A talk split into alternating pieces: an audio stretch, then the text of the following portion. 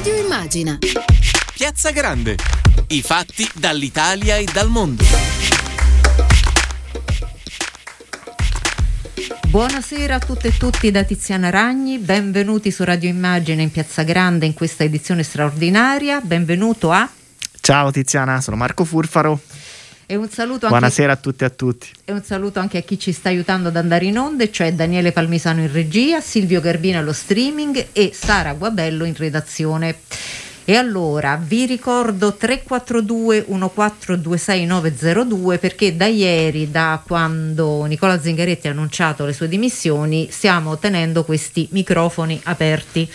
E quindi qui con noi c'è Marco Furfaro che può ehm, rispondere se volete scrivere e se invece volete chiamare il numero è quello. Abbiamo già qualcuno in linea? Eccoci qua. Benvenuta a Radio Immagine, chi è? Eh, sono Teresa Spalliviero, buongiorno. Teresa Salve, buonasera, prego. Buonasera. Beh, io eh, intervengo per dire una cosa. Io mi sono confrontata oggi anche con Matteo Favero e, e vorrei... Eh, aspetti, mi scusi un attimo. Sì, prego. Allora, eh, quello che vorrei dire è questo. Io spero tanto che eh, l'assemblea di cui faccio parte, l'assemblea nazionale, sì. respinga le dimissioni di Zingaretti. Zingaretti nell'intervista stamattina, non nel post che è stato pubblicato soltanto alcune cose di quelle che ha detto, ma nell'intervista che ho poi riascoltato, ha detto, ha concluso dicendo qualsiasi sarà la scelta che fa l'Assemblea nazionale, io la rispetterò. Questo mi dà speranza. Grazie Teresa, quindi Marco. Allora, intanto grazie, grazie Teresa. Eh, la, speranza, la, speranza, di tutte e tutti. Io credo che, che vada rispettata la, la, decisione di Nicola.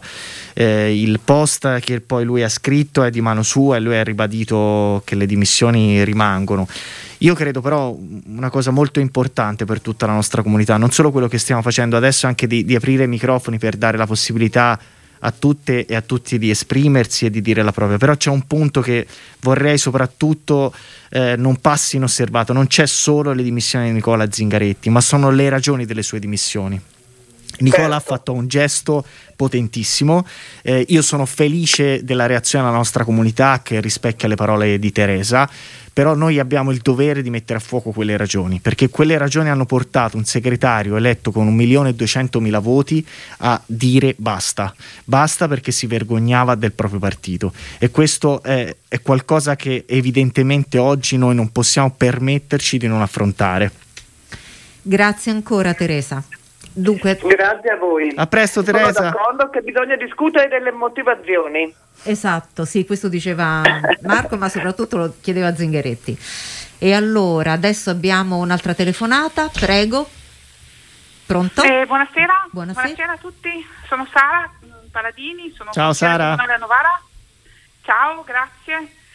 E sono contenta che state ascoltando la base perché la base è veramente ormai arrabbiata. Noi vogliamo veramente dire a gran voce che secondo, me, secondo noi Nicola ha fatto un gesto eh, di stile, di eleganza e importante perché è in corso un'OPA sul nostro partito e non possiamo, restare, non possiamo restare a guardare.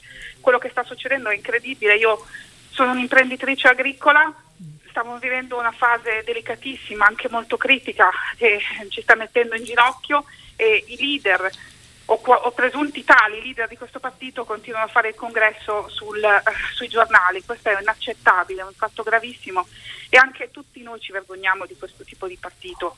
La base però non è così, è questo che speriamo che Nicola capisca e ascolti, perché la base è assolutamente diversa, la base è pronta a parlare di contenuti, a essere coinvolta su uh, dove deve stare questo partito. Diciamo a gran voce se vogliamo fare l'alleanza con i 5 Stelle e va fatta non, è un'esperienza che non è finita e bisogna, eh, bisogna, chiarirlo, non si può veramente arretrare e cercare di richiamare all'ovile coloro che sono usciti e che in questo momento stanno cercando di azzerare tutto di portare, e di cambiare la natura di questo partito portandolo al centro.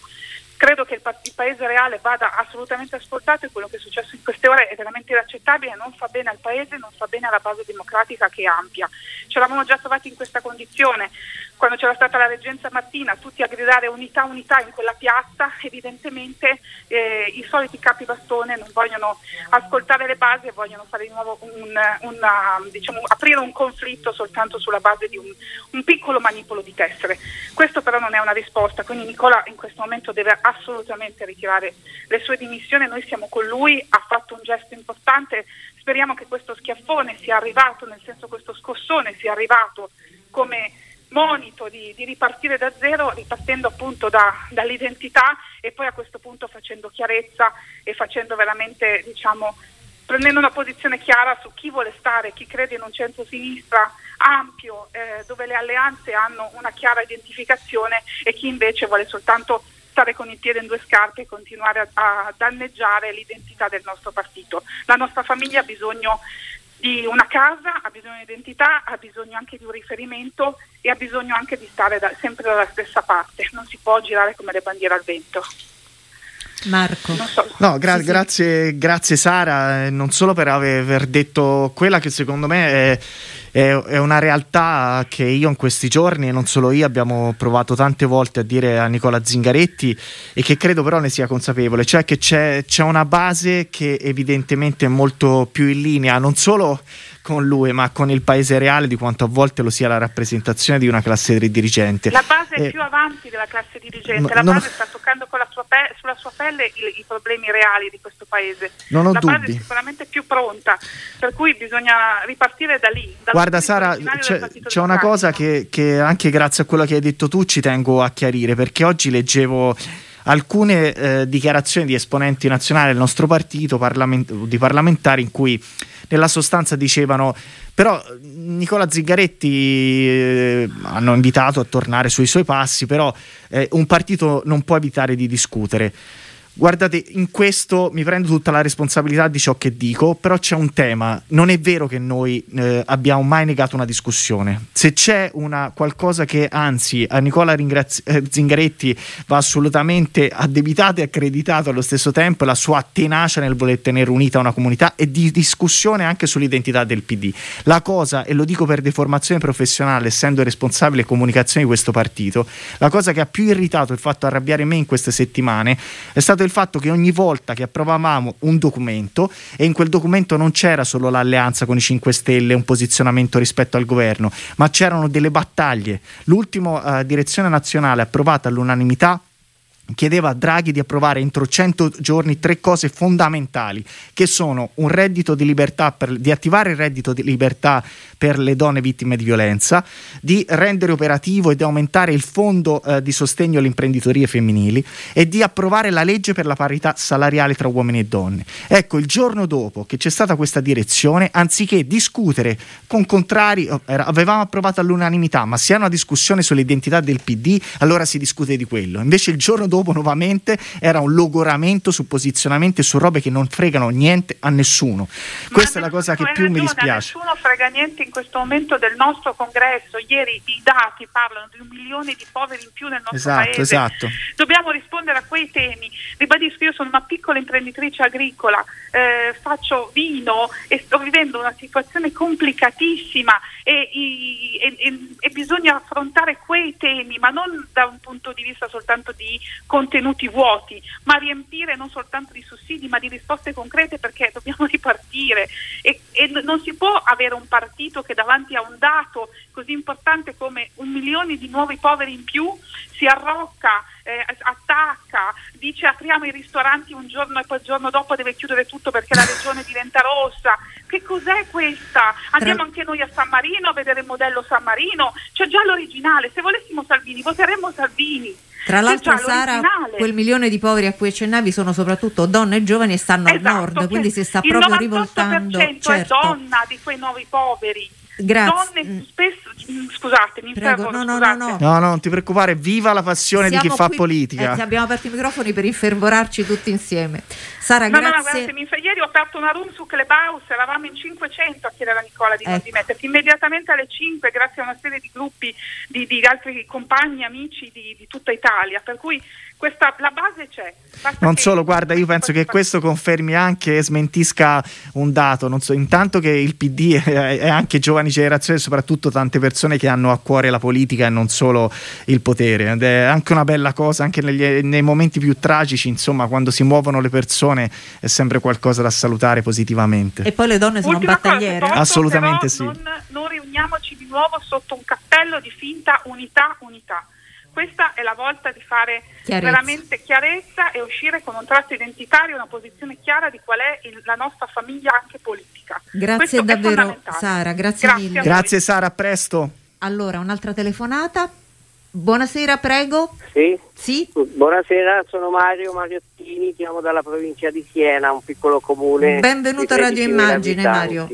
Ci Grazie dica. di avermi dato la possibilità di poter esprimere il mio grande rammarico di questa situazione che si è venuta a creare nei confronti del nostro segretario. Il nostro segretario è una persona onesta, capace, che ha saputo trasmettere al partito diciamo, una certa concretezza. Ha preso il partito col 18% dopo che chi ne aveva il 40% se l'era disurpato, l'ha portato al 22%, è riuscito a fare alleanze impossibili con serietà e con responsabilità per il Paese, per la situazione che abbiamo in questo Paese e chi il giorno prima in direzione approva, il giorno dopo demolisce. Quindi che dire? Perché dire questo? Perché noi ho sentito anche l'intervista della signora precedente che condivido tutto ciò che ha detto.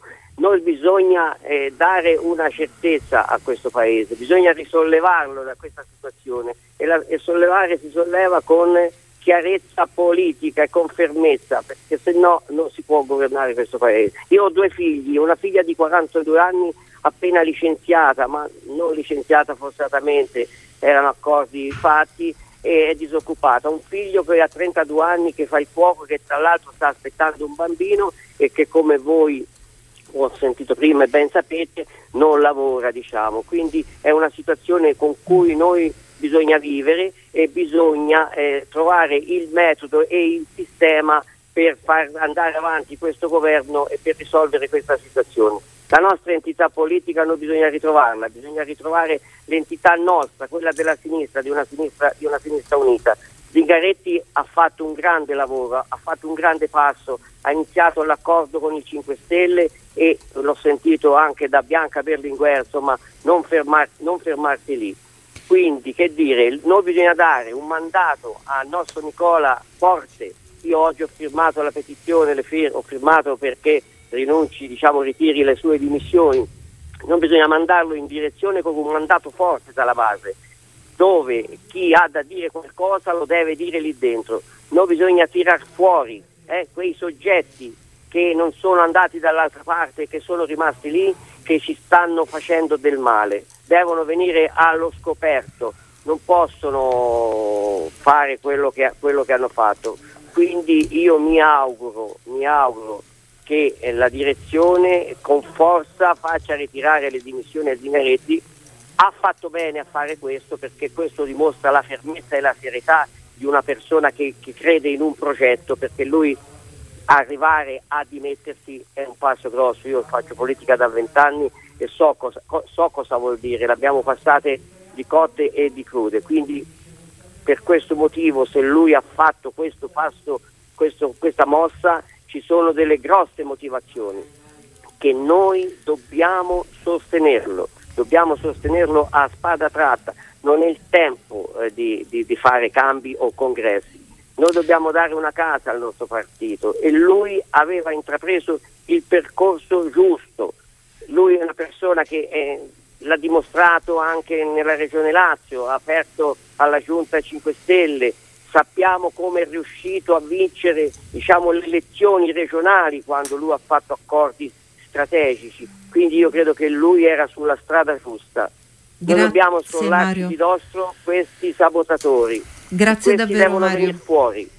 Eh, devono venire fuori. Grazie molte. Mm, Marco, ti leggo anche un messaggio arrivato invece mm, via Whatsapp. Si è detto delle dimissioni di Zingaretti che siano state un gesto di coraggio per mettere tutti nel PD davanti alle proprie difficoltà e far partire un dibattito, spero io rifondativo. Non capisco però come questo possa prendere una direzione diversa da quella della lite che è durata fino ad ora. Così mi sembra che il segretario si sia fatto fermare dalle correnti che invece vogliamo sco- superare. Oppure no? Buonasera Giuseppe. Allora, la prima cosa che ci tengo a dire, eh, condividendo molto di ciò che ha detto Mario, è che non dobbiamo mai diventare come ciò che vogliamo combattere. Lo dico in astratto e per eh, dire una cosa che, che, dobbiamo tenere sempre ferma. Io non credo che ci siano sabotatori o persone da, da cacciare fuori. Questo eh, lo dobbiamo ribadire per un elemento di cultura politica. Io credo che ci sia in questa comunità una cultura politica e un buon senso da ripristinare. Questo sì, questo sì perché c'è un tema che riguarda proprio Nicola Zingaretti. Mario lo ricordava quando ha vinto eh, quel 3 marzo, 4 marzo del 2000 e, e 18.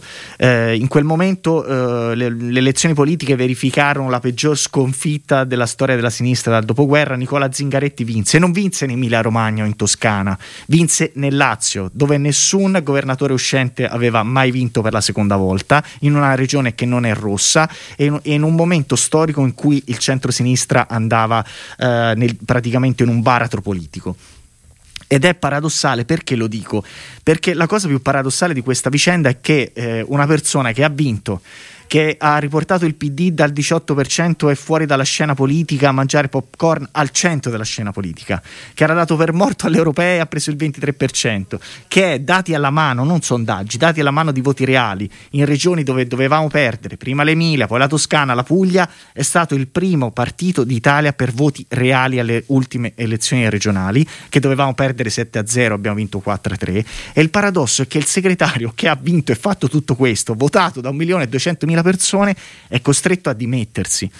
Ora, questo deve per forza in, far riflettere tutta la nostra comunità e non si può girare, le, scrollare le spalle guardare da un'altra parte. E oggi Nicola Zingaretti ci chiede esattamente questo e questo non può essere liquidato con un battito di ciglia o con un accordo eh, sui posti di potere, su chi governerà il partito. Questo va messo a fuoco perché ne va eh, di una comunità intera e ne va soprattutto del rispetto di militanti che ogni giorno oh, se, eh, prendono sulle spalle questo partito, se lo caricano lavorano, fanno iniziative, fanno raccolta alimentare, fanno iniziativa politica, gli amministratori che ogni giorno si sbattono per i propri cittadini e per un paese che avrebbe voluto un partito che non si occupasse propri, del proprio ombelico, ma semmai di una pandemia, di un piano vaccinale, di come far sì che appunto in un momento storico nel quale giovani e donne subiscono una crisi che è sanitaria ma, eh, e soprattutto e anche sociale, eh, di dare opportunità a chi in questo momento eh, non può averle.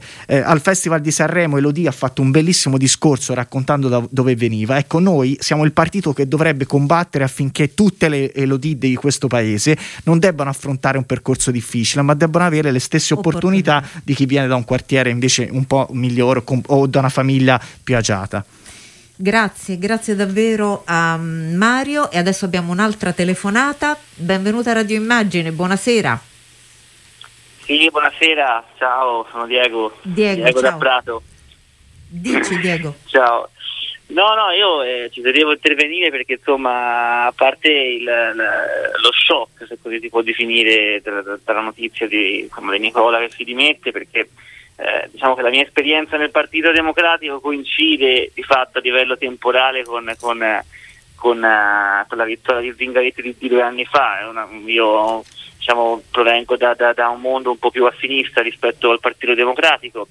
E la scelta, eh, la piattaforma, la piazza grande di, di, di, di, rifondare di fatto un partito che era morto, sepolto, eh, che era isolato, che era, che era distante da tutto quello che poi vogliamo rappresentare, la scelta di Zingaretti a me mi ha convinto e mi ha permesso di, di, di dire, impegnarmi in un, in, un, in, un percorso, in un, percorso, nuovo, per me tutto nuovo. Eh, devo dire che, che, che, condivido molto quello che diceva, che diceva Marco. Io ho vissuto eh, direttamente poi l'esperienza delle elezioni regionali in Toscana e devo dire che nessuno come Zingaretti e l'attuale gruppo dirigente si è impegnato per cambiare una rotta che eh, effettivamente negli ultimi 20 giorni stava prendendo una piega, una piega drammatica per la nostra regione. Quindi eh, credo che, che, non ci sia da difendere questo PD, Zingaretti ha detto bene eh, ieri nella sua lettera, ma ci sia invece da rilanciare l'idea di eh, Nicola Zingaretti per un partito aperto, plurale, davvero innovativo, cioè un PD che diventa una coalizione sociale ed è quello che, che, che, che, di fatto abbiamo provato a costruire in questi due anni. Io penso che eh, lui debba provare, e noi tutti quanti insieme a lui, a, a ripensare questa scelta, a ripensare questa, questa, scelta e provare a rilanciare una prospettiva che è l'unica possibile che ha riportato il Partito Democratico al centro della, della, della scena politica con, eh, con, vittorie elettorali ma anche con una presenza vera sul territorio perché io eh, che non ero mai stato in un partito grande mi rendo conto con eh, Zingaretti si è ritrovata una certa vitalità sui territori. Questa Posso roba qua va quanti anni hai Diego? Io ho 33 ecco. Marco. No, Diego um, c'è una cosa che, che, mi viene da raccontare proprio sentendo Diego che hanno a che fare con le elezioni regionali in Toscana. Una bella storia che non è solo quella della vittoria, ma che racconta esattamente il PD di Nicola Zingaretti e anche la battaglia per costruirlo quel PD. Eh, nella formazione delle liste, eh, ognuno prima della formazione delle liste dai territori, sindaci, non sindaci, però tutti dicono no, dobbiamo aprire, fare. Poi quando si tratta poi veramente di valorizzare e aprire il partito, eh, eh, no, non è proprio la stessa cosa perché poi arriva evidentemente il momento della verità.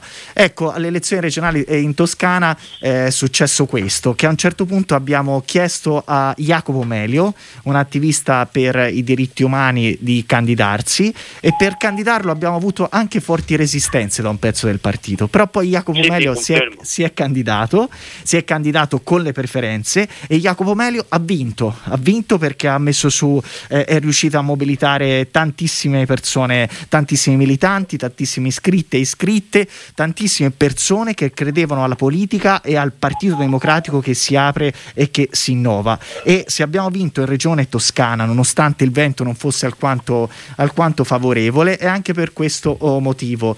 Eh, esattamente per questo, perché abbiamo candidato persone come Jacopo e il PD di Nicola Zingaretti andava in questa direzione e credo che quella direzione, mettendo a nudo problemi e criticità che lo stesso Nicola ha denunciato vada assolutamente perseguita perché non solo per il bene del PD ma soprattutto per il bene del Paese. Grazie ancora Diego. Noi, grazie, grazie a voi. Eh, noi purtroppo siamo arrivati alla fine di questo spazio, ci scusiamo con tutti quelli che ehm, erano diciamo, in coda per eh, parlare con Marco e, e dire la propria. E però da lunedì noi ricominciamo. Assolutamente sì, eh, i nostri microfoni rimangono aperti perché ci teniamo a non fare questa discussione chiusi dentro una teca di vetro, ma a farla con la, con la nostra gente, come si dice, perché ne abbiamo di gente ed è bene che venga fuori, parli, dichiari e si appassioni. Che è abbastanza entusiasta. Assolutamente. Grazie ancora. Grazie a, a te, grazie a voi.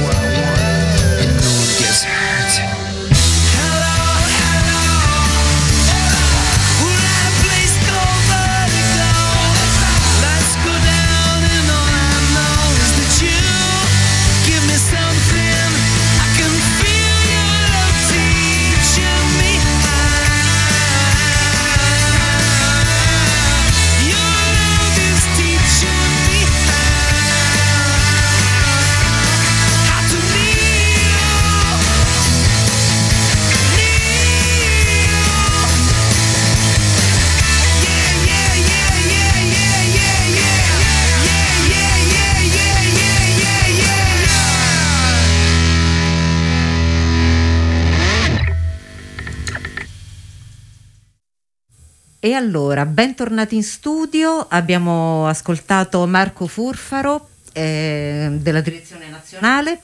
Adesso invece riprendiamo la normale programmazione di Piazza Grande. All'ingresso della sede del PD accanto al simbolo c'è una scritta e c'è scritto dalla parte delle persone.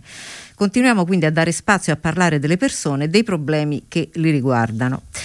Lo sport da maschi non esiste, come non esiste lo sport da femmine. Esiste solo lo sport e le persone che lo praticano.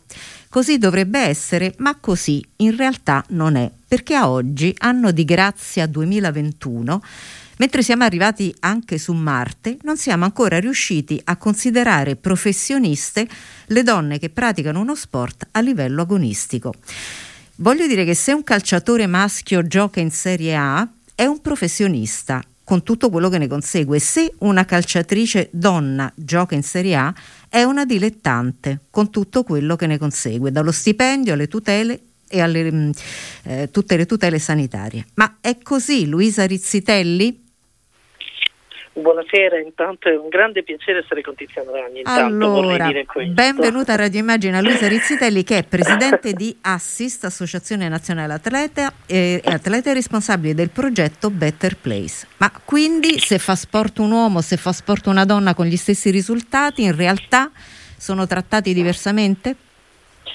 Purtroppo sì, io continuo a ripetere compulsivamente da 21 anni, il che non è un buon segno, che nello sport si consuma una delle più incredibili discriminazioni a danno delle donne, nonostante qualche passo piccolissimo, assolutamente non esaustivo, è stato fatto nell'approvazione proprio recentissima della riforma dello sport con quattro decreti importanti, purtroppo a oggi succede che una legge dello Stato non sia accessibile di fatto alle donne, cioè la legge 91 del 1981 può essere utilizzata soltanto dalle atlete che vedono riconosciuta la propria disciplina sportiva come professionistica.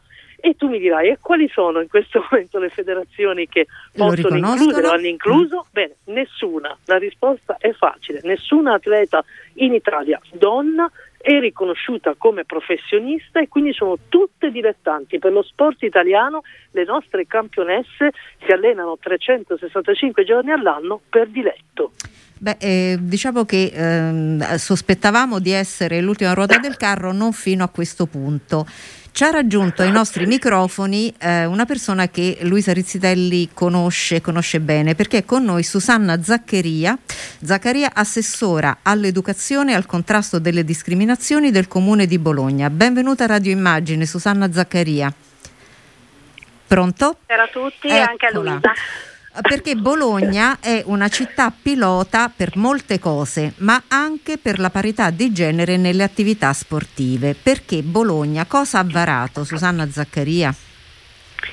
Allora, abbiamo approvato una carta dei valori per lo sport femminile che enuncia una serie di principi che riguardano le amministrazioni, nel senso che i lavori che sono stati fatti fino ad oggi in Italia riguardavano i diritti delle atlete, ottimi lavori peraltro, come ricordo molto volentieri quello che ha fatto WISP, eh, però diciamo, il punto era capire che cosa le amministrazioni comunali invece possono fare per migliorare appunto queste disparità fortissime che ancora ci sono, ci sono nello sport, ci sono in tutti gli ambiti ancora, ma insomma su questo ci siamo chiesti molto, grazie anche alle proposte che ci ha fatto Assist, ci tengo molto a sottolinearlo eh, che cosa potevamo fare noi. Per noi intendo ovviamente il mio assessorato pari opportunità, ma anche l'assessorato allo sport ovviamente dell'assessore Lepore e la commissione, parit- commissione consigliare parità e pari opportunità con la presidente Roberta Licalzi. Quindi abbiamo lavorato un po' in squadra anche noi e questa carta dice che anche le, le amministrazioni si devono comportare bene. Quindi... Ecco, perché concretamente eh, diciamo cosa, che comportamenti fa cambiare questa carta? Per esempio, quando si fa un bando, visto il rapporto che c'è con le associazioni sportive, bisogna eh, premiare in qualche modo, comunque tenere conto di quali sono le associazioni sportive che garantiscono la parità oltre che tutta una serie di azioni di sensibilizzazione che noi facciamo e di contrasto eh, anche a tutta quella condizione che c'è di prevaricazione, insulti nei confronti delle donne che c'è ovunque, però diciamo con una particolare attenzione nel mondo dello sport, cioè non ci possiamo prestare a collaborare con associazioni eh, sportive o società sportive che non tengono conto di questi valori. Eh, in, da questo punto di vista volevo chiedere a Luisa Rizzitelli, anche i premi delle competizioni sono diversi a seconda che siano competizioni maschili e competizioni femminili? Eh, purtroppo questo capita spesso, ci sono alcune federazioni virtuose che hanno già da tanto tempo imposto la parità nei montepremi e voglio citare la Federazione Italiana Atletica Leggera, chi per esempio l'ha accolto da poco, la Federazione Italiana Tennis, Tennis sono mm. stati eh, molto bravi ad accogliere la nostra richiesta di pareggiare i massimali dei montepremi, però a volte i premi sono spesso decisi a, eh, dagli organizzatori locali e per esempio la casta fa sì che le amministrazioni abbiano cura di verificare che i montepremi siano uguali, perché a volte i soldi sono proprio delle amministrazioni pubbliche e non c'è ragione al mondo, vi assicuro, per cui un montepremi, un podio debba essere premiato in maniera diversa tra uomini e donne. Quindi sì, purtroppo ancora accade, ecco, la Carta dei valori dello sport femminile può aiutare una sensibilità importante. Io questo. devo confessare a tutte e due, sia a Susanna Zaccaria che a Luisa Rizzitelli, che mh, provo imbarazzo a parlare con voi di cose che sembrerebbero di mh, totale sì. buonsenso e che invece dobbiamo ancora rivendicare come una conquista faticosissima, quasi eroica nel caso diciamo, di entrambe e, mm, e davvero mi, mi, sembra un mondo parallelo marziano, eh, peraltro appunto Mar- Marte è più vicino della ehm, parità di genere, Susanna Zaccaria? L'imbarazzo è condiviso, eh? nel mm. senso che quando io come amministratrice devo scrivere in una carta dei valori che appunto sembra, cioè, un, cioè no, sembra, è un bel risultato, però voglio eh dire, certo. devo scrivere che non ci sono sport per maschi e per femmine, che le bambine possono ambire a fare qualunque sport, che qualunque bambina va bene per lo sport che gradisce, ecco anch'io quando lo leggo devo dire l'imbarazzo è condiviso e ci sentiamo delle marziane noi, ma anche questo io mm, confido che a forza di insistere si sentiranno marziani, marziani, quelli che non la pensano così. Da questo punto di vista, Susanna Zaccaria, mm, questo vostro protocollo può essere anche un modello per altri comuni? E questo è uno degli obiettivi, senz'altro, quello di coinvolgere altri comuni e in effetti noi diciamo come punto di partenza abbiamo scelto la città metropolitana e quindi io ho fatto richiesta um, alla collega appunto, che ha la delega alle pari opportunità nella, nella città metropolitana di poter avere un incontro con le assessore degli altri comuni perché partiamo diciamo dal vicino, da cosa abbiamo vicino, però c'è tutta la disponibilità a presentare la carta a qualunque comune ce lo chieda e devo dire che abbiamo già ricevuto alcune richieste eh, di cui si sta anche occupando appunto la consigliera Licalzi che ci aiuta moltissimo nella diffusione della carta. L'obiettivo è proprio quello, insomma, condividere e diffondere questi valori. Diciamo che è l'unico contagio positivo che ci interessa, perché purtroppo, visto esatto. come siamo combinati per il resto, io, mh, siccome Luisa Rizzitelli è molto, come dire, modesta, lo dico io, eh, da vent'anni è in prima linea una specie di panzer contro le discriminazioni di genere ed è stata inserita da Forbes tra le 100 donne di successo. In occasione di una delle interviste a un certo punto ha detto, ha raccontato che ricordava un presidente di un club che non pagava nessun atleta ma le faceva allenare dalle 20 alle 23 tutti i giorni, sabati e domeniche incluse. Ma è così davvero Luisa?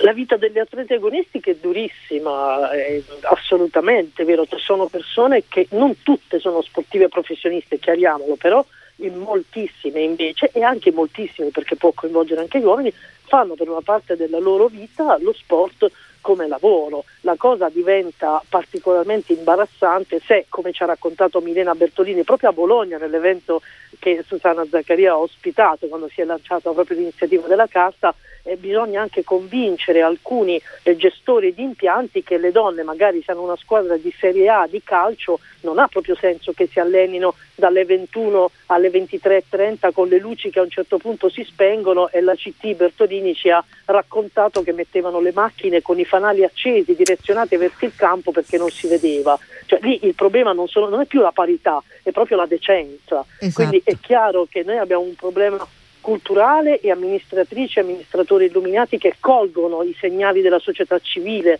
tipo accogliere una carta che voglio dire è stata approvata da Enna e oggi viene approvata a Caltanissetta e probabilmente in altre città è importantissimo. Però forse è anche ora che il mondo dello sport venga scosso, perché non è un feudo, non è un posto dove i diritti sono un opzionale. Noi parliamo di diritti elementari che non possono essere condizionati alla capacità economica di datori di lavoro. Questa è una cosa inaccettabile perché poi Tiziano il problema è che quando sei incinta te ne vai a casa con tanti saluti. Questo è quello Senza, che succede esatto. oggi nello sport italiano ed è vergognoso. Grazie a Luisa Rizzitelli che abbiamo strappato a un altro convegno e la, la, restituiamo e la ringraziamo davvero. Grazie a Luisa. Grazie a voi un abbraccio Susanna. Presidente di Assist, Associazione Nazionale Atlete, responsabile del progetto Better Place. Mentre invece a Susanna Zaccaria Intanto volevo dire mi ha colpito molto eh, l'unione delle sue deleghe perché non solo è assessore all'educazione, alla scuola, al contrasto delle discriminazioni, mm, devo dire che già a leggere l'elenco si capisce il percorso virtuoso che dovremmo tutti fare, cioè mh, mm, molto spesso le pari opportunità sono messe in un, una specie di recinto a parte e, um, e, e invece la, um, gli aspetti educativi viaggiano su altri binari. Da questo punto di vista la sua esperienza eh, riesce a far stare tutto dentro ed è efficace mettere tutto questo insieme?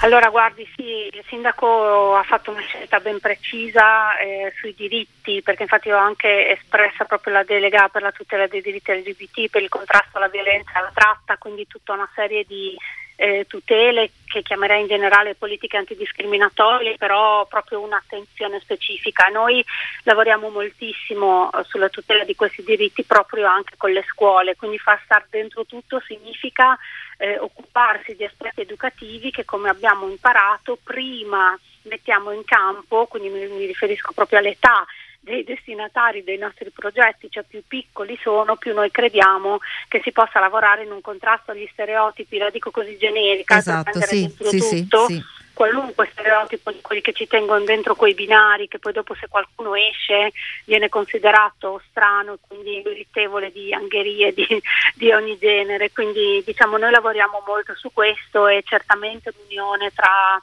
eh, la scuola e i diritti, così in generale è un binomio senz'altro auspicabile. Cioè, sì. Grazie ancora Susanna Zaccaria, buon lavoro e molte altre carte così illuminanti anche per, eh, per altri. Davvero grazie. Grazie grazie, grazie a voi per l'invito, grazie mille, buonasera. Buonasera a lei e ci ha raggiunto ai nostri microfoni Manuela Claissé che è responsabile PD per lo sport ed è anche dirigente nazionale UISP, Unione Italiana Sport per Tutti. Benvenuta Manuela Claissé. Grazie, buonasera a tutti e a tutte, eh, grazie Tiziana per l'invito. Eh, beh, diciamo, hai ascoltato forse qualcosa di quello che ci ha precedute, ma credo ti sia tutto ben noto. Non, eh, diciamo, la, la, situazione la maneggi sicuramente da tutti gli anni nei quali eh, sei dirigente all'UISP. Dicevamo prima con eh, lui, mh, mm, eh, Luisa Rizzitelli e con Susanna Zaccaria, siamo arrivati prima su Marte e siamo ancora invece piuttosto indietro rispetto al riconoscimento dei diritti delle donne che praticano sport, sport agonistico. Come mai, Manuela Clessé? Ma eh, intanto, come dire, siamo un paese che ancora purtroppo credo abbia una cultura eh, un po' particolare dello sport, ecco, quindi ancora lo consideriamo, mm. come spesso mi capita di dire, tempo libero, come un tempo appunto un po' residuale e eh, ripercorriamo anche alcuni passaggi non indifferenti, anche il riconoscimento stesso di alcune discipline sono molto recenti, cioè è vero che oggi le donne praticano e sono riconosciute tutte le discipline, anzi di più di quelle degli, degli uomini, però è stato un percorso molto faticoso e tra l'altro appunto anche nella, come associazione, come WISP, devo dire che abbiamo fatto molto, tanto per dire riconoscere il, il rugby è avvenuto all'inizio solo degli anni 90, prima le donne non potevano, non era riconosciuto dalla FIR, quindi non tanto tempo fa.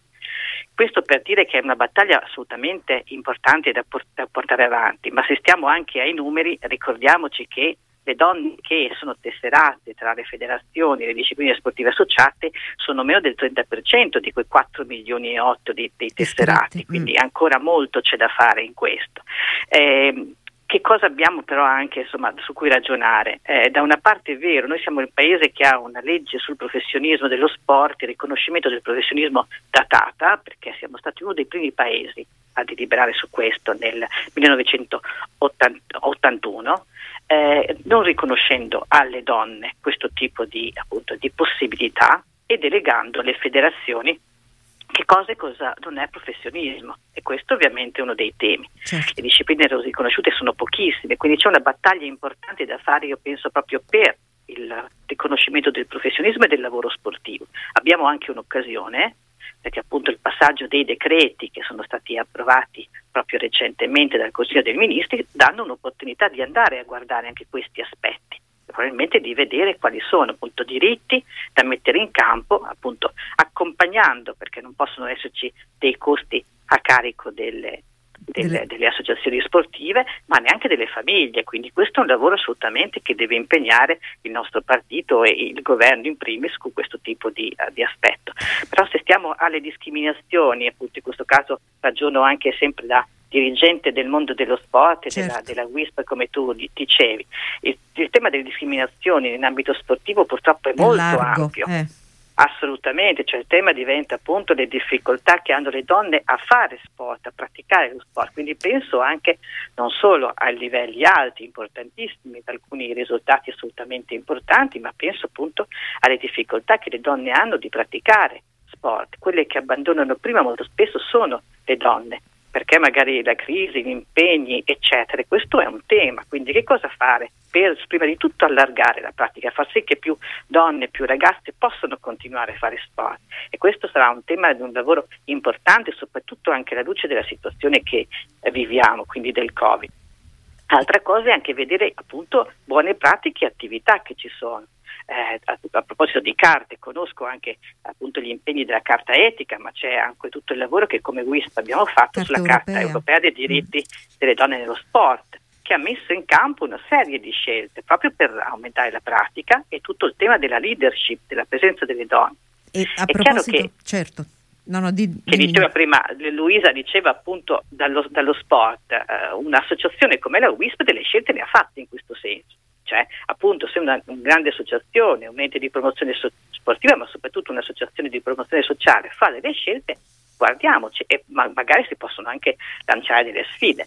In questa campagna congressuale la WISP appunto ha più del 30% di donne a capo di dosti comitati questo è un aspetto da, da guardare, eh, potrebbe guarda, anche essere eh, interessante. Guarda Manuela, a proposito di sfide abbiamo, mh, mm, ci ha raggiunto ai nostri microfoni eh, una persona che eh, proprio l'ha incarnato nella sua vita, nella sua carriera e certo. nel suo cuore il concetto di sfida. Benvenuta Radio Immagina a Eva Ceccatelli, benvenuta Eva.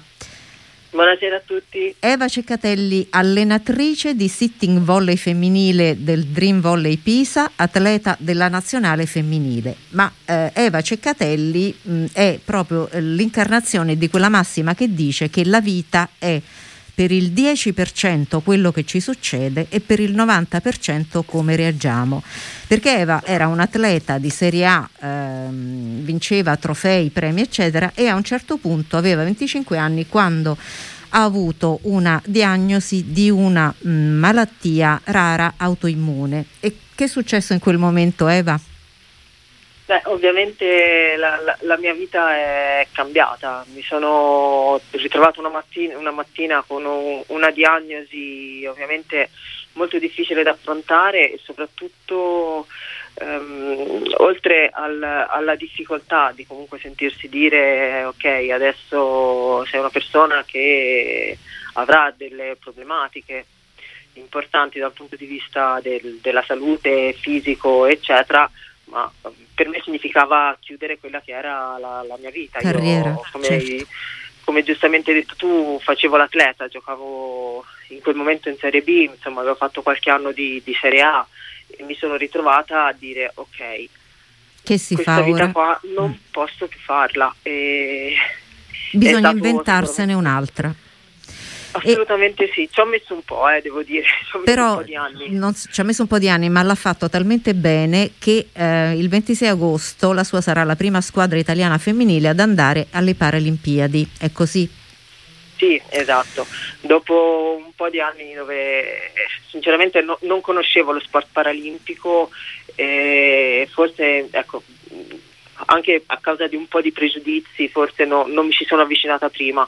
Nel momento in cui ho scoperto il sitting volley, che poi non è altro che il, la pallavolo per disabili, dove si gioca seduti, seduti a terra, e quindi eh, è possibile utilizzare delle, delle protesi, dei tutori che, che, che per, mi permettono di giocare, perché comunque la, la, mia disabilità principale è sulle mani, per cui ecco, quando mi sono avvicinata a questo sport da allenatrice in primis, ovviamente avevo, no, non avrei mai nemmeno potuto immaginare di poter giocare, avendo una problematica sulle mani, ovviamente colpire la palla per me era impensabile. Certo. Il, poi in realtà alcune delle mie compagne di squadra mi hanno fatto vedere del, delle protesi che utilizzavano altre ragazze disabili di altre nazioni e mi hanno convinto a cercare qualcuno che fosse eh, interessato a cercare di aiutarmi per uh, provare a creare, perché ovviamente essendo una patologia rara non ci sono molte persone con la mia disabilità che fanno sport di questo tipo. E uh, abbiamo creato inventato, studiato del, dei tutori che mi permettono di giocare, mi sono seduta, mi sono rimessa in gioco e effettivamente adesso andiamo a Tokyo. E mh, mm, soprattutto Eva Ceccatelli si è rialzata da seduta, che è una cosa che po- pochi nella vita possono dire di poter fare, è vice campionessa d'Europa con la nazionale tre volte campionessa italiana col Dream Volley Pisa, eppure Eva Ceccatelli, lo dico a Manuela Clessè che invece lo sa benissimo perché è una problematica che eh, segue con passione, per andare alle Olimpiadi ad agosto dovrà prendere il part-time dal posto di lavoro ehm, e mi ha detto mentre mh, ci preparavamo per questa intervista non faccio vacanze da tre anni e perché Eva non fai vacanze da tre anni? Perché che fai nelle ferie? Con le mie serie ho partecipato ai mondiali prima, agli europei nel 2019, quelle di quest'anno saranno occupate dalle Paralimpiadi e poi dagli europei che ci saranno a ottobre. Quindi devo mettermi part time perché comunque il, tutta la fase di preparazione comporta del lavoro anche in giornate lavorative, per cui con i permessi che avrei, io lavoro all'Università Sant'Anna di Pisa, non, non ne ho sufficienza non, non, sono previsti nei nostri contratti di lavoro dei permessi che ci permettano di andare comunque a rappresentare il nostro paese. Questi tipi di problemi, Manuela Clessé, li conosci bene così? Sì. Assolutamente, anche perché eh, nel nostro paese appunto molto spesso, tra l'altro la, nella pratica sportiva eh, per le donne è stata aiutata anche dall'ingresso dell'interno delle forze armate, quindi dei corpi di Stato e non succede a, a tutti e questo lo sappiamo bene eh, probabilmente abbiamo bisogno, e questo è anche un impegno che come partito dobbiamo prenderci, di una riflessione molto ampia, mm. perché se appunto c'è un grande atleta, una grande atleta che ha bisogno, e tra l'altro appunto molto spesso in una fascia abbastanza breve della propria vita di fare attività, noi dobbiamo capire come sostenerlo, come aiutarlo e quindi anche questo è uno degli, degli, aspetti assolutamente. Quindi credo che appunto i decreti ci diano anche quella possibilità di ragionare, anche del riconoscimento di tutte le attività paralimpiche, degli atleti paralimpici, ma anche appunto di ragionare di lavoro sportivo in una maniera un po' eh, diversa, magari capendo anche appunto che tipi di contratti, di diritti, di tutele ci devono essere. Credo che sia aperto sicuramente un fronte molto importante sul lavoro sportivo e sul riconoscimento appunto degli atleti, perché siamo tutti molto contenti e contenti appunto dei risultati, sono davvero anche molto contenta di poter confrontarmi con Eva, cioè il fatto che appunto una persona possa in un qualche modo portare a casa una medaglia e rappresentarci ed è un onore per tutti noi. Per Quindi tutta l'Italia, certo. Capire, mm. tut- come, appunto come paese come sostenere questo, questa, questa, questa situazione e come dare una mano e quindi essere consapevoli di questo. C'è un bisogno di un lavoro molto ampio e come partito appunto ad un piano di lavoro stiamo proprio insomma, facendo i conti proprio per questo. Eva Ceccatelli, qual è il percorso da qui a agosto eh, del tuo allenamento della tua squadra?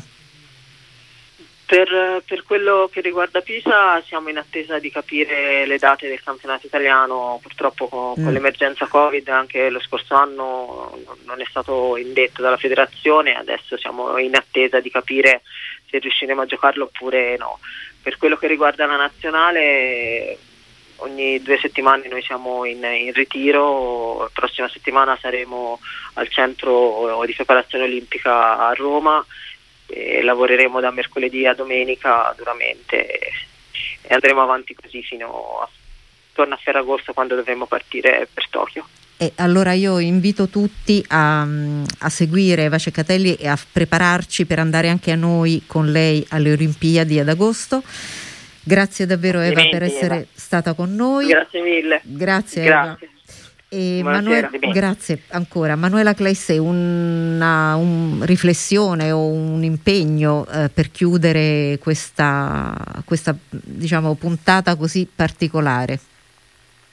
Ma, eh, l'impegno appunto come eh, dipartimento che si occupa delle politiche per lo sport e il partito, ma finalmente abbiamo iniziato anche appunto a prendere posizioni su alcuni temi per noi molto importanti, c'è bisogno sempre di una maggiore attenzione, appunto anche di capire come e quali proposte fare per lo sport, per lo sport adesso, per lo sport che sta vivendo grandissime difficoltà adesso, questo ovviamente è un tema, noi abbiamo tutto il mondo sportivo fermo, le associazioni ferme e anche il fatto stesso che si faccia fatica a fare sport, a praticare sport è un aspetto molto eh, delicato. Avremo sicuramente un costo molto alto, non solo in termini economici, ma, ma proprio di salute. Psicologico, vero? Mm. Esatto, questo è uno de- dei temi. E quindi capire come aiutare adesso, ma dobbiamo appunto ragionare più in prospettiva perché ci deve essere appunto una presa di posizione su alcuni temi. Noi dobbiamo darci degli obiettivi forse anche alti, su, appunto sul tema della pratica, far sì che più persone, più donne in modo particolare facciano sport, che lo sport e l'attività motoria sia all'interno delle scuole, a partire proprio dalle primarie, un tempo come dire, riconosciuto, dedicato e con le persone, con gli insegnanti di scienze motorie che facciano questo, ma anche una, una, un'attenzione al mondo del lavoro. Penso a tutte le donne che fanno anche attività particolari, che hanno bisogno probabilmente anche di fare attività motoria per lavori anche di un certo tipo. certo. Il tempo dello sport è un tempo importante per la salute e per la prevenzione. Possiamo fare delle scelte per questo e anche sfidare in questo anche il mondo sportivo stesso Faccio un, un, esempio, tornando sempre anche al tema della presenza delle donne, degli organismi dirigenti, eccetera. Siamo in una fase appunto di elezione di tutto il mondo federale, del mondo appunto sportivo, degli enti di promozione e quant'altro. Noi non avremo nessuna donna presidente di federazione, forse neanche il presidente di enti di promozione sportiva. Dobbiamo incominciare magari a capire se possono esserci anche delle regole diverse. Certo. Se sta tutto il tema appunto della presenza, ma anche forse anche dei risultati perché non in qualche modo non legare, che, eh certo. ah, esatto, i risultati, le medaglie, potrebbe essere anche questa una cosa, come dire, interessante e anche questa una sfida. Io credo che come mondo sportivo sempre di più dobbiamo aprirci, confrontarci anche, innovarci su questo, quindi questa è una cosa per me A molto, proposito di merito, no? Che esatto, se ne parla sempre. Esatto, Pratichiamo anche esatto. quello. Esatto, grazie, grazie davvero Grazie. Manuela Clesse, buon lavoro, grazie che ce n'è tanto da fare. Voi. Grazie. Grazie, buonasera.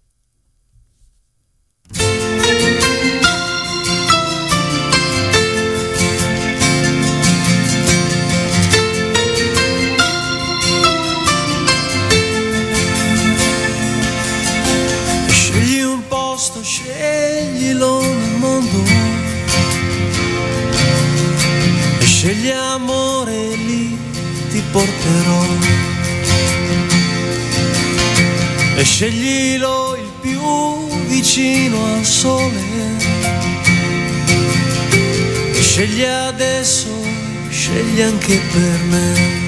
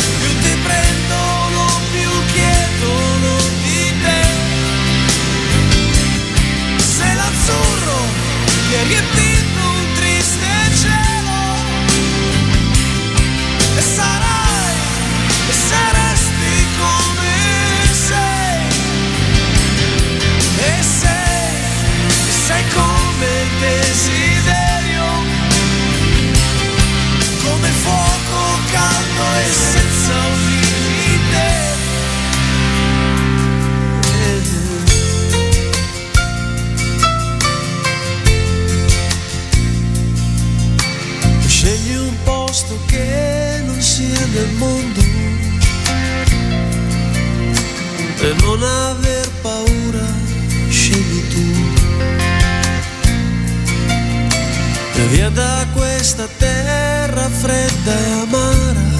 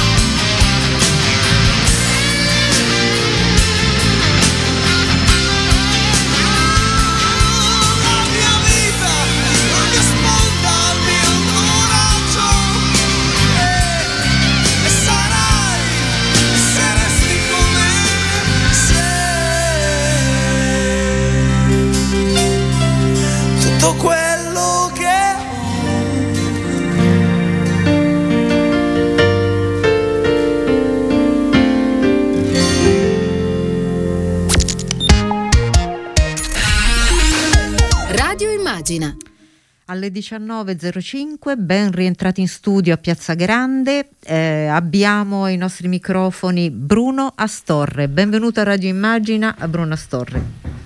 Salve, salve a tutti e una buona serata a tutti i radioascoltatori. Oh, senatore PD, segretario PD Lazio. Allora, Bruno Astorre, noi nella prima parte abbiamo aperto i nostri microfoni ehm, a quella che si chiama la base, ai nostri simpatizzanti, iscritti, persone che eh, diciamo seguono il PD e, e ci credono. E eh, quello che è venuto fuori dopo le annunciate dimissioni di Nicola Zingaretti, oltre lo sconcerto e lo shock, è, è in questo momento anche eh, da una parte la necessità di dirgli dove vai resta e dall'altra di dire al PD eh, guardiamoci intorno, guardate che cosa sta succedendo intorno e eh, rimbocchiamoci le maniche perché è un momento davvero dei più difficili. E quindi Bruno Astorre dal suo punto di vista che ci dice? Che non credo che Nicola eh, tornerà indietro sui suoi passi e che hanno assolutamente ragione a dire le persone bisogna in questo momento, peraltro oggi la campagna domani torna pure in Eh, zona rossa, quindi eh, hanno assolutamente ragione le persone che adesso bisogna tutti rimboccarci le maniche a fianco del governo, a fianco dei governatori per combattere la pandemia e, e per aiutare le imprese e autori autonomi a risollevarsi.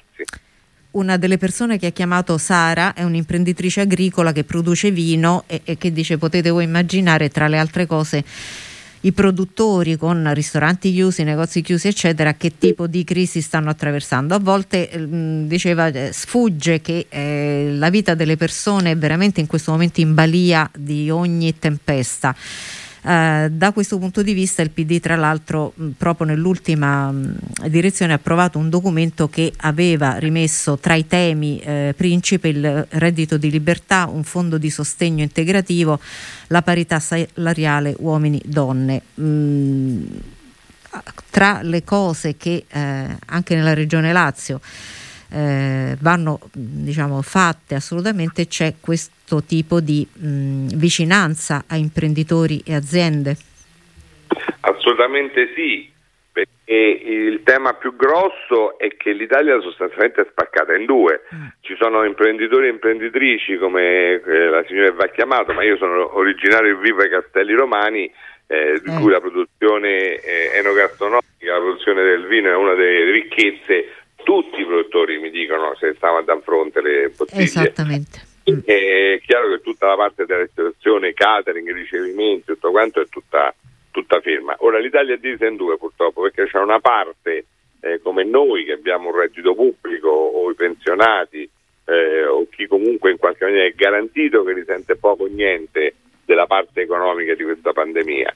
C'è invece una parte, eh, secondo me almeno la metà del paese, eh, in particolare imprenditori, piccoli imprenditori, lavoratori autonomi, eh, reddito precario, pensate a tutti i lavoratori dell'accoglienza, ristorazione, del turismo, della cultura, che naturalmente guardano con disperazione questi momenti e l'unica speranza è un'accelerazione fortissima sui vaccini, su questo il Lazio mi pare che la sua parte la sta facendo, oggi siamo arrivati a 500.000 vaccinazioni, 10% della popolazione razziale è vaccinata e credo siamo la prima regione d'Italia, però dobbiamo accelerare, accelerare perché io credo che i settori del turismo, della cultura, dell'enogastronomia saranno i settori che avranno un boom di ripresa eh, quando, eh, spero da qui a 60-90 giorni, eh, la parte della eh, pandemia può dirsi insomma abbastanza superata con le vaccinazioni, quindi la gente, quelli saranno i primi settori che prenderanno e riprenderanno alla grande. Diciamo quando saremo sicuri sanitariamente a quel punto si sarà tutti più tranquilli E per soprattutto riprendere. quella parte lì del turismo, la cultura e Eh ristorazione, pensate quanta gente cioè da marzo dell'anno scorso, tolti due mesi quest'estate, eh, che si sta dentro casa, non si può uscire, le sei chiuso, insomma lo vedete poi quando ci sono piccole aperture, la gente affolla il lungomare, affolla le, le vie del centro, perché oggettivamente c'è la voglia Siamo tutti di stanchi. tornare, eh sì, di tornare a uscire. Io penso che insomma quella parte sarà la parte che avrà un boom positivo eh, migliore, il problema è arrivarci, arrivarci vivi eh, a quella parte lì insomma. Tra le telefonate che abbiamo avuto in diretta, anche i messaggi che sono arrivati, un altro dei temi era eh, legato in realtà a questo mh, shock derivante dalle dimissioni di Zingaretti, legato al tema dell'alleanza con i 5 Stelle. Qualcuno più timoroso di perdere diciamo, la propria identità o di avere un partner più o meno affidabile, ma eh, la maggior parte diceva, eh, d'altra parte eh, questo è il cammino che avevamo intrapreso, su questo noi dobbiamo andare avanti. Da questo punto di vista il Lazio ha fatto un po' da apripista. Sì, in realtà eh, ha avuto poco risultato mediatico anche la Puglia già ha un assessore dei 5 Stelle, ma è chiaro che il Lazio è Lazio, Nicola e Nicola, insomma poi la Lombardi, insomma ha una figura nazionale. Eh, io penso che sia assolutamente intelligente l'apertura dei 5 Stelle, proprio fatta in una regione come il Lazio di cui sostanzialmente non avremmo bisogno neanche, perché sono tre anni che governiamo, insomma siamo nati come è nata Zoppa in Consiglio, ma abbiamo approvato tutto, non c'è stato mai Si un è giorno di fatto crisi. anche senza. Ecco, e però è proprio l'intelligenza politica. Eh, non vai a ricercare un'alleanza larga e plurale che eh, guardi ai 5 Stelle, ma che non sfugga alle forze moderate di centro che pure sono presenti nel Lazio, pensate al litorale, pensate a Frosinone, a Latina, nel momento in cui tu non ne hai bisogno numerico, allarghi e crei una prospettiva politica. Questo è quello che abbiamo detto in tutte le direzioni nazionali, da due anni a questa parte, questa è la linea politica che tutti quanti abbiamo contribuito a creare ed è proprio su questo che Nicola credo abbia rotto e non torna indietro, cioè l'idea che queste scelte le abbiamo fatte tutti quanti insieme eh, in maniera consapevole eh, e che adesso venga messa in collo solo a lui la responsabilità di questa scelta e quindi l'idea che dopo due anni dal congresso noi abbiamo questa maledetta eh, tara, lo dico dalla radio del Partito Democratico, noi eh, il nostro principale sport è ammazzare la leadership Di del momento. Mm.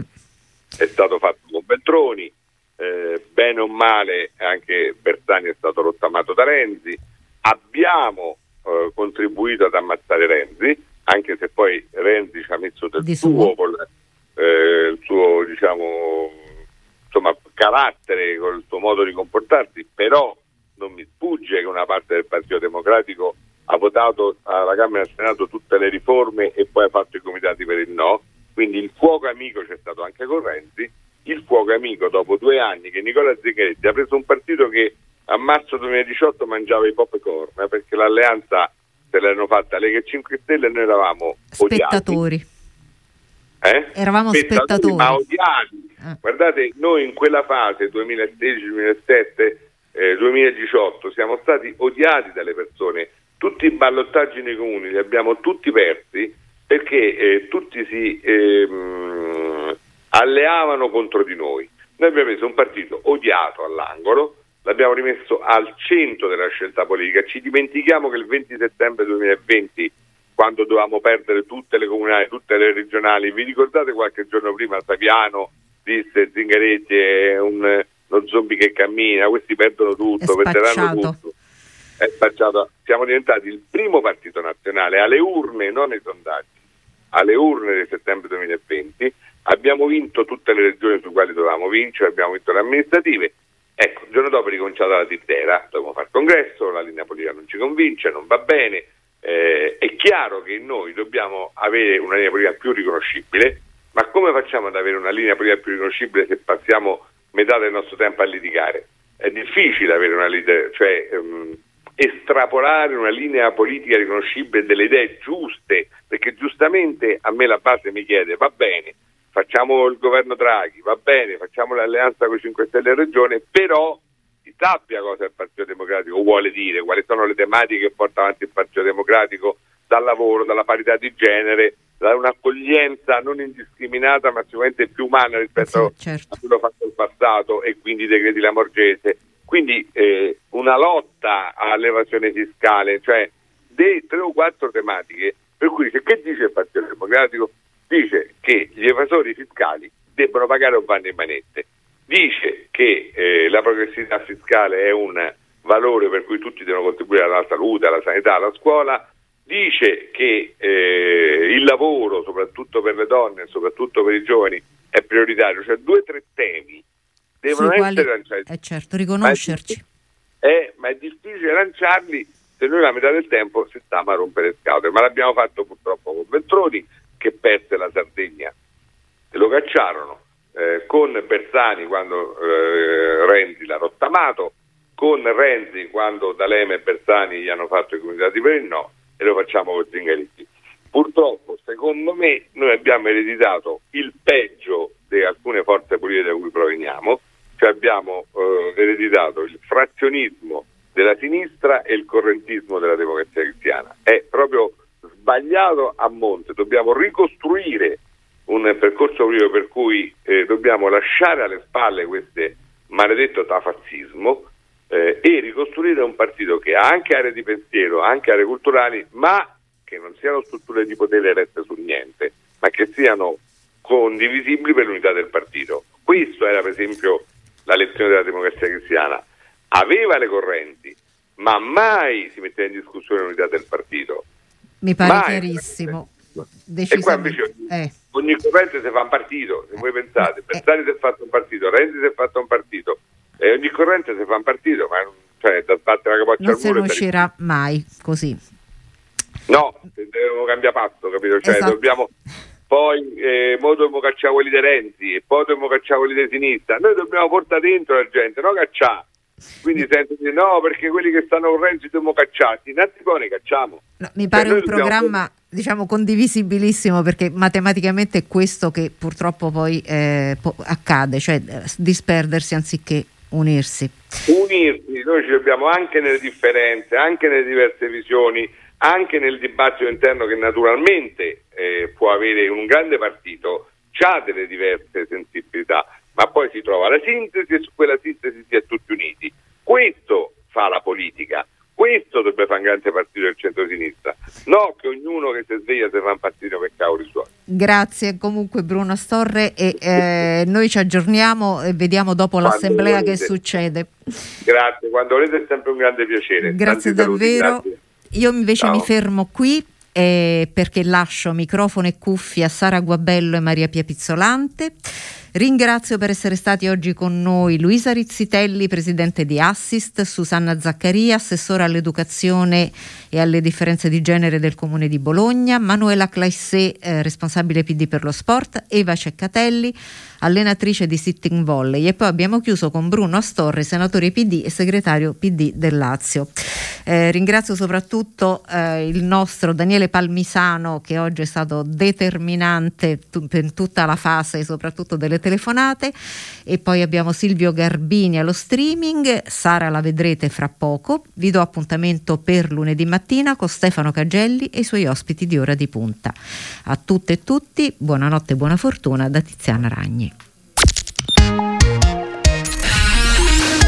Radio Immagina